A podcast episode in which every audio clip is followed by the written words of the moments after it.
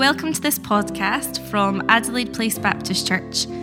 We are a community of disciples, apprentices of Jesus, who live and work in the city of Glasgow, and it's our vision to join God in the renewal of all things. Our discipleship to Jesus is for all of our lives, so as well as listening to this podcast, we'd love for you to join us on a Sunday morning or get involved in one of our missional communities, which are across the city throughout the week. Our prayer is that you encounter Jesus in some way through this podcast. More information can be found at apbc.net.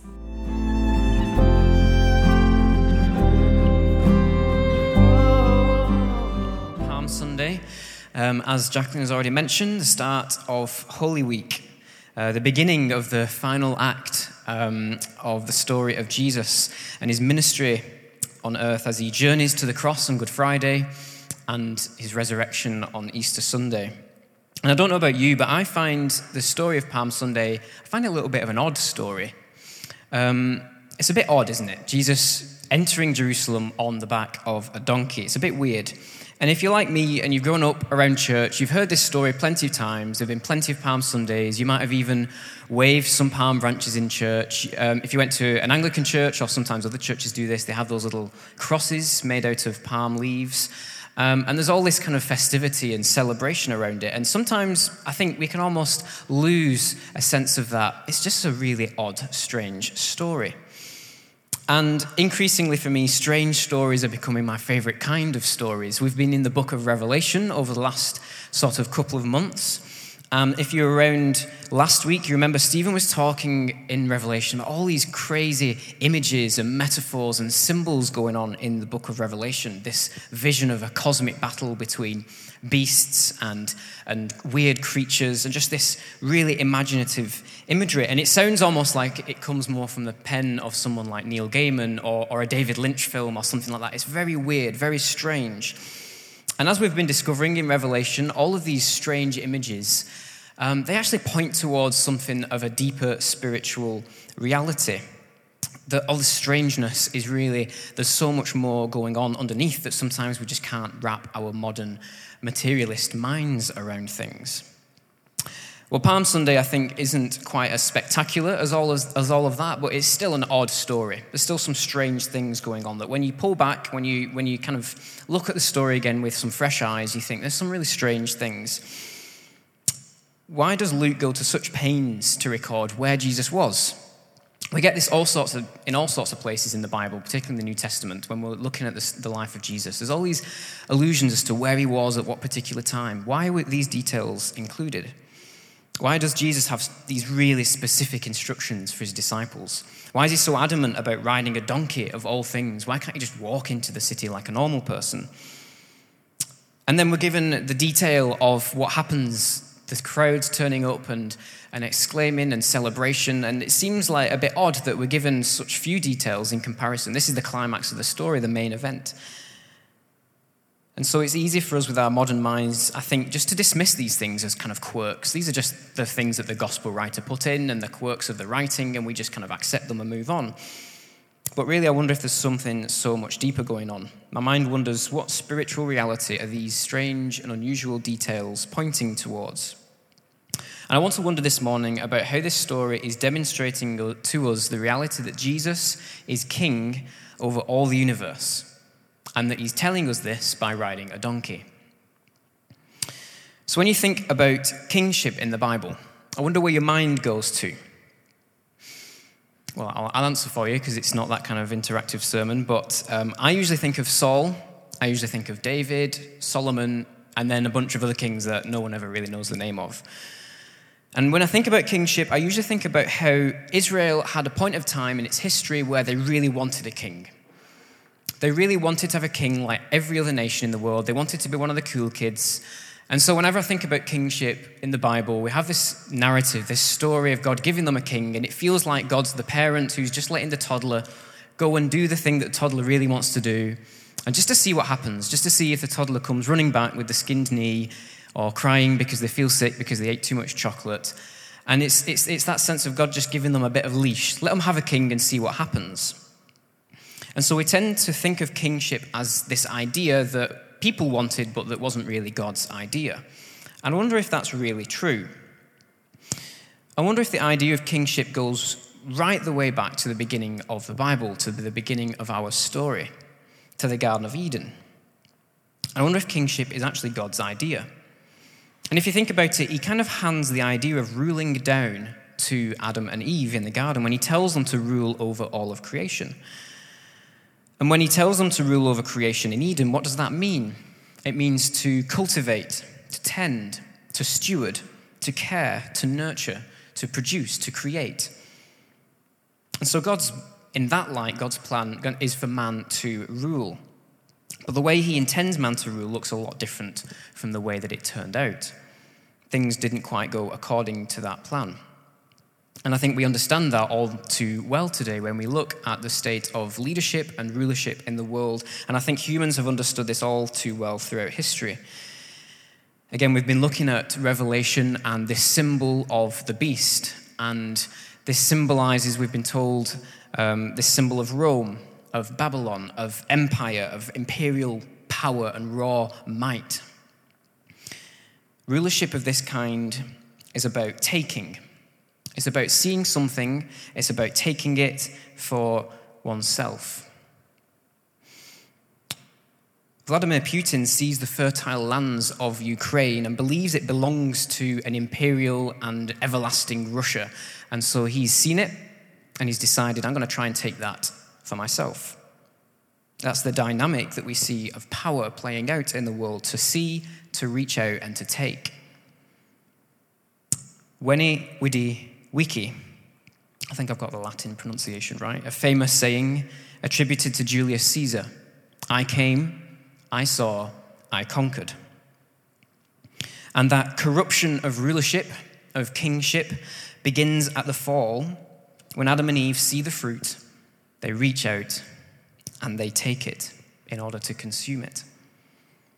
And so in that moment, God's idea of kingship, God's idea of rulership, is perverted from a place of cultivating, stewarding, into taking and consuming.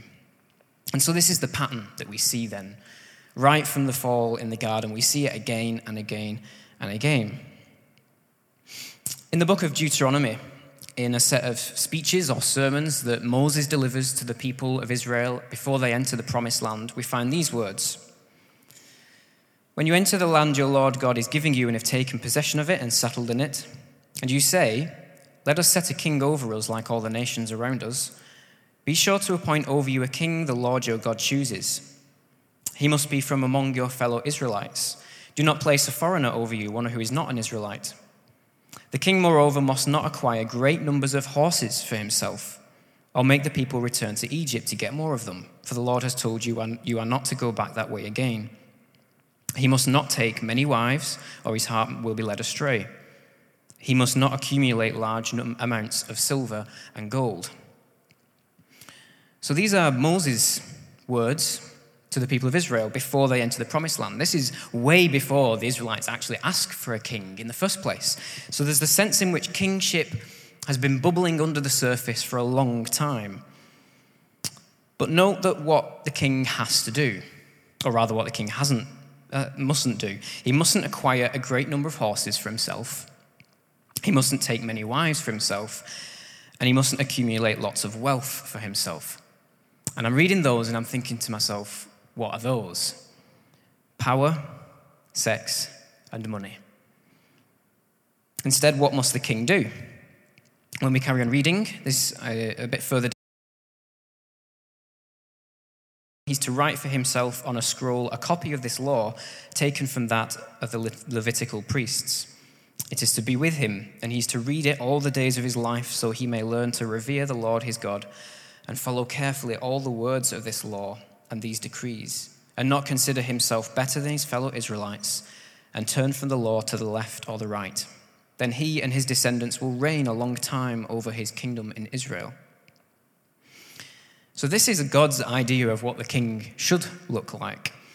It's really quite a remarkable vision of kingship and leadership when you think about the time that these words were recorded. Think about it. The king must not consider himself better than his fellow Israelites and turn from the law to the right or to the left. And I think, would our leaders, some of our leaders today, not see themselves above the law? There's that sense in which rulers and leaders will see themselves as above the people that they rule. And you have to remember that in the ancient world, when these words were written, kings, queens, emperors, they had like divine status. They were considered either gods, next to gods, or sons, daughters of gods. One of Caesar's titles was literally Son of God. But here God's vision of kingship goes against this. And so it's a really remarkable idea if we think about it, that this was laid down right there and then. And even today with our ideas of democracy and equality, it makes you realize just where these ideas come from in the first place.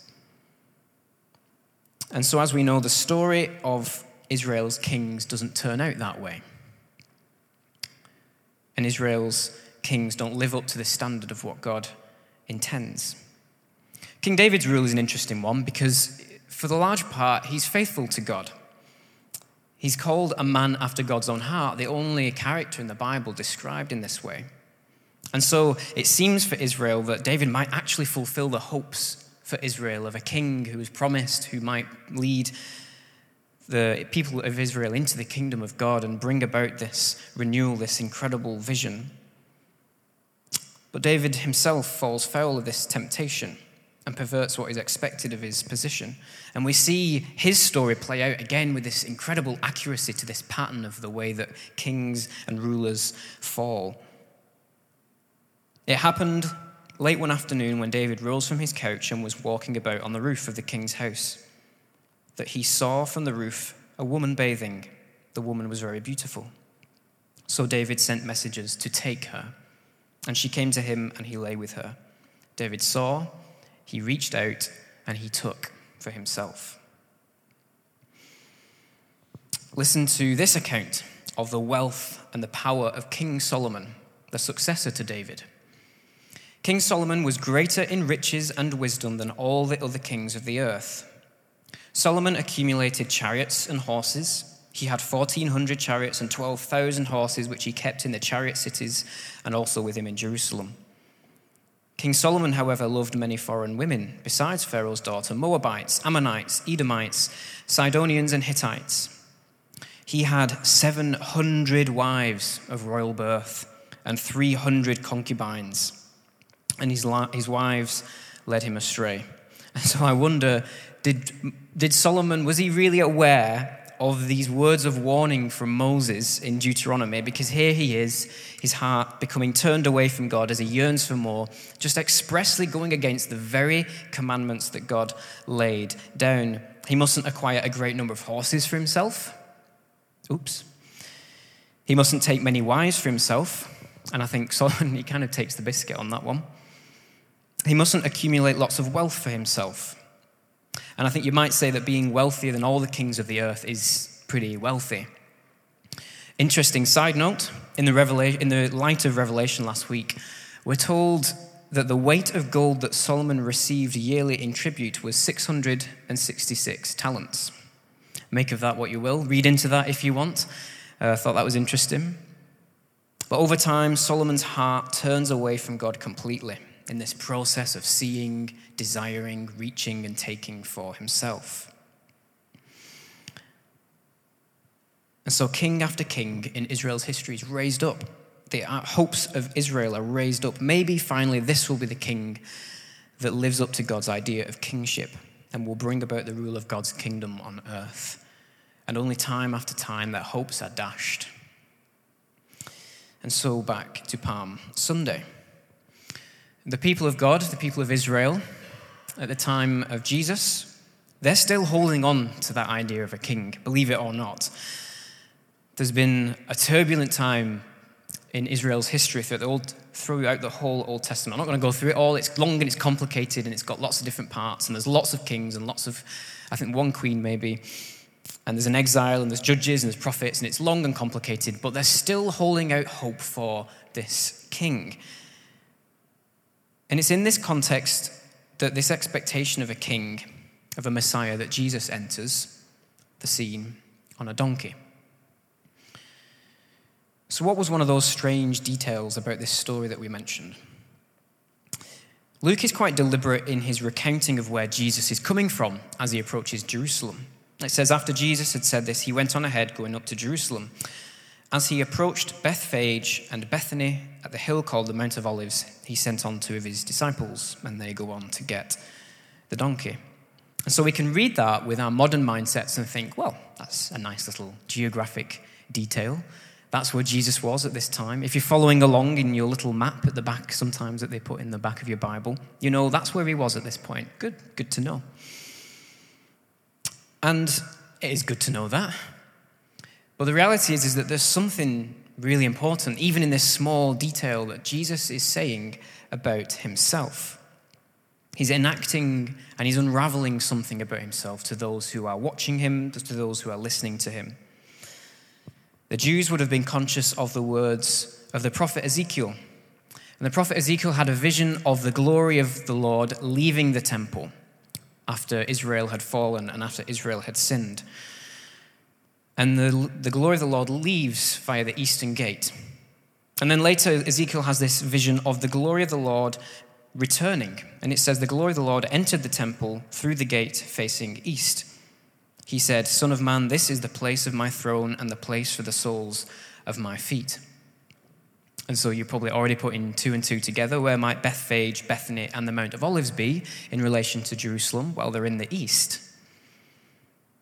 Jesus is deliberately entering Jerusalem from the east.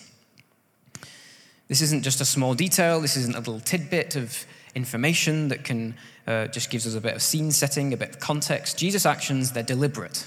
They're considered. He's saying something about himself. He's creating a consciousness for the people around him that he's claiming a deep and profound spiritual reality, that he himself is God's glory come to take his rightful place on the throne. Jesus is being very clear about who he is. But the thing is, are those who are witnessing these events, are they going to accept that? Are they going to accept him? And for a great deal of people, the king, the Messiah, they're expecting this powerful ruler. And the context for the Jews at the time was that they were under occupation of the Roman Empire, the evil empire. And so they would have been expecting a king who would come with a show of force, who would have power, maybe someone who would lead a revolt, who would have an army. But how does Jesus enter the city? He enters on the back of a donkey, a young colt, never before ridden. I'm sure many are aware when Roman generals or when kings or when rulers in ancient times, when they entered a city, whether this was their own home city or whether this was a new city that they'd recently conquered, they would enter the city atop a great and magnificent war horse. And they would lead a procession of troops and an army in all of its splendor and its might. And there would be this procession of riches and the wealth of the conquered lands that they would be putting on show. But Jesus rides the lowliest animal that can be found. And it's an animal that's not even his. It's been borrowed. He's rented it for the afternoon. Hear the words of the prophet Zechariah. Again, words almost certainly ringing in the ears of the Jews that day. Rejoice greatly, daughter Zion. Shout, daughter Jerusalem. See, your king comes to you righteous and victorious, lowly and riding on a donkey, on a colt, the foal of a donkey. So we have this strange contradiction, this strange image, righteous and victorious, but lowly and riding on a donkey. And you see this deliberate subversion of power that Jesus is undertaking. Jesus is a king who would be victorious, but he wouldn't reach out and take it for himself as a show of force. He wouldn't come thundering with thousands of horses and chariots, but on the back of a young donkey. He wouldn't come displaying vast amounts of wealth on a street cobbled with silver and gold, but with a path lined by the cloaks of the poor. He wouldn't come attended and adorned by an entourage of wives and concubines, but with palm branches waving. So our understanding and our view of kingship has been tainted. our view perhaps of rulers and monarchs. Today we have an interesting relationship, I think, in our day and age with power. I don't know if you are a fan of the royal family or loathe the royal family, but whatever your view, we have an interesting relationship now with that, with symbols of power like that. And in our age of democracy and equality and ideas that permeate our culture, in some senses we're skeptical of these displays and shows of power. But our view of what makes a leader today can still be tainted by these same images of success, of wealth, of beauty, of status, of having all the smarts and the qualifications. But Jesus demonstrates what the kingly ruler ought to look like. And we have this beautiful thread being drawn for us all the way through the Bible, right from the beginning in Genesis, through the Old Testament, through the history of Israel, the story of Israel, and it culminates in Jesus and his ultimate authority to sit on the throne. And at the start of Holy Week today, we know that Jesus is currently riding a road that will lead to a hill on Friday, where he would die a torturous death on the cross. It seems really strange, doesn't it, that the week would begin with this moment of celebration, this moment of triumph for his followers. But how did the people who were waving palm branches and laying their cloaks, heralding the coming of their king, turn so suddenly over the course of the next few days? From our psalm read earlier, the stone the builders rejected, but now he has become the cornerstone. And it's interesting that on his cross, Jesus is in fact declared king. And the one who would declare this fact is actually none other than a Roman ruler, Pontius Pilate. And what Pontius Pilate did was he put a sign over Jesus' head on the cross. And it was meant as ironic, a sense of irony, but was in fact declaring a truth so deep and so profound. I think Pilate inadvertently kind of becomes the first evangelist for Christ as king. A sign written in Aramaic, Latin, and Greek. This is Jesus, the King of the Jews. This is not the king that the Jews were expecting. And I wonder, if you think about it, is it really the kind of king that you would expect, the kind of leader that you would expect to see? I think when we know the story, it's easy for us to say, yes, obviously this is the king we're expecting to see. But is it really that obvious? A quote from historian Tom Holland, which I'll quote at length, but it's so great to get us in that mindset of the picture of where these people would be seeing this image of Jesus on the cross. The border between the heavenly and the earthly was widely held to be permeable. In Egypt, the oldest of monarchies, kings had been objects of worship for unfathomable eons. In Greece, stories were told of a hero god by the name of Heracles, a muscle-bound monster slayer who, after a lifetime of spectacular feats, had been swept up from the flames of his own pyre to join the immortals. Among the Romans, a similar tale was told of Romulus, the founder of their city. Divinity then was for the very greatest of the great, for victors and heroes and kings. Its measure was the power to torture one's enemies, not to suffer it oneself, to nail them to the rocks of a mountain, or to turn them into spiders, or to blind and crucify them after conquering the world. That a man who had himself been crucified might be hailed as a god could not help but be seen by people everywhere across the Roman world as scandalous, obscene, grotesque. That such a god of all gods might have had a son, and that this son, suffering the fate of a slave, might have been tortured to death on a cross, were claims as stupefying as they were, to most Jews, repellent. No more shocking a reversal of their most devoutly held assumptions could possibly have been imagined. Not merely blasphemous, it was madness.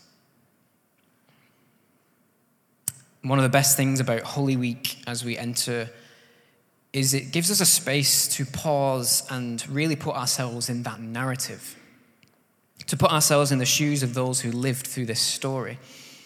When you see Jesus riding a donkey and dying on a cross, are you really thinking in that moment that you're looking at the king of the universe? But this is the king that Jesus is. This is the king that was promised right at the start, right when it was God's idea, a king who would see, but rather than see something to be conquered, would see something that he loved. A king that would reach out, but rather than reach out to take for himself, he would reach out a hand to heal. And as the sign says above his head, this is Jesus, the King of the Jews. This is who he is. And so will we reach out and invite him in again today? Why don't we pray together?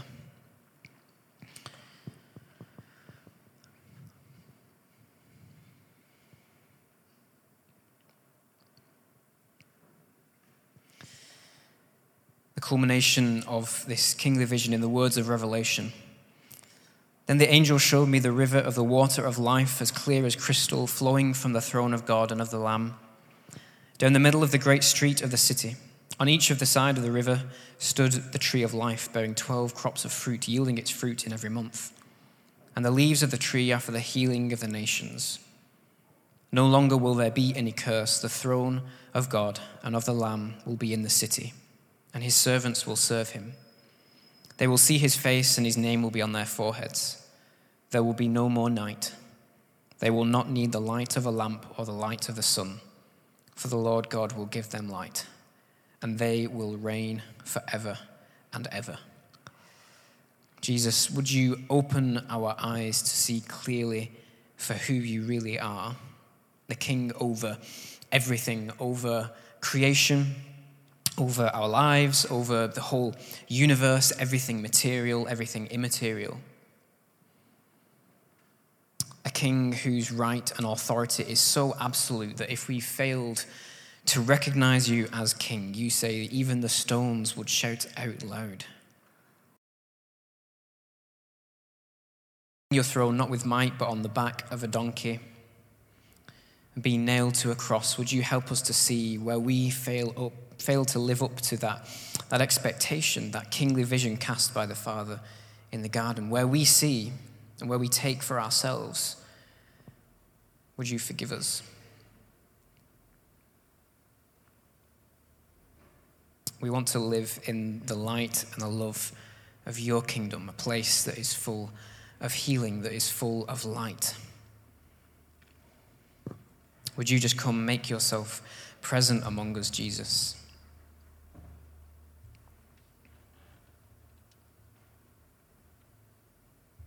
We worship for who you are today.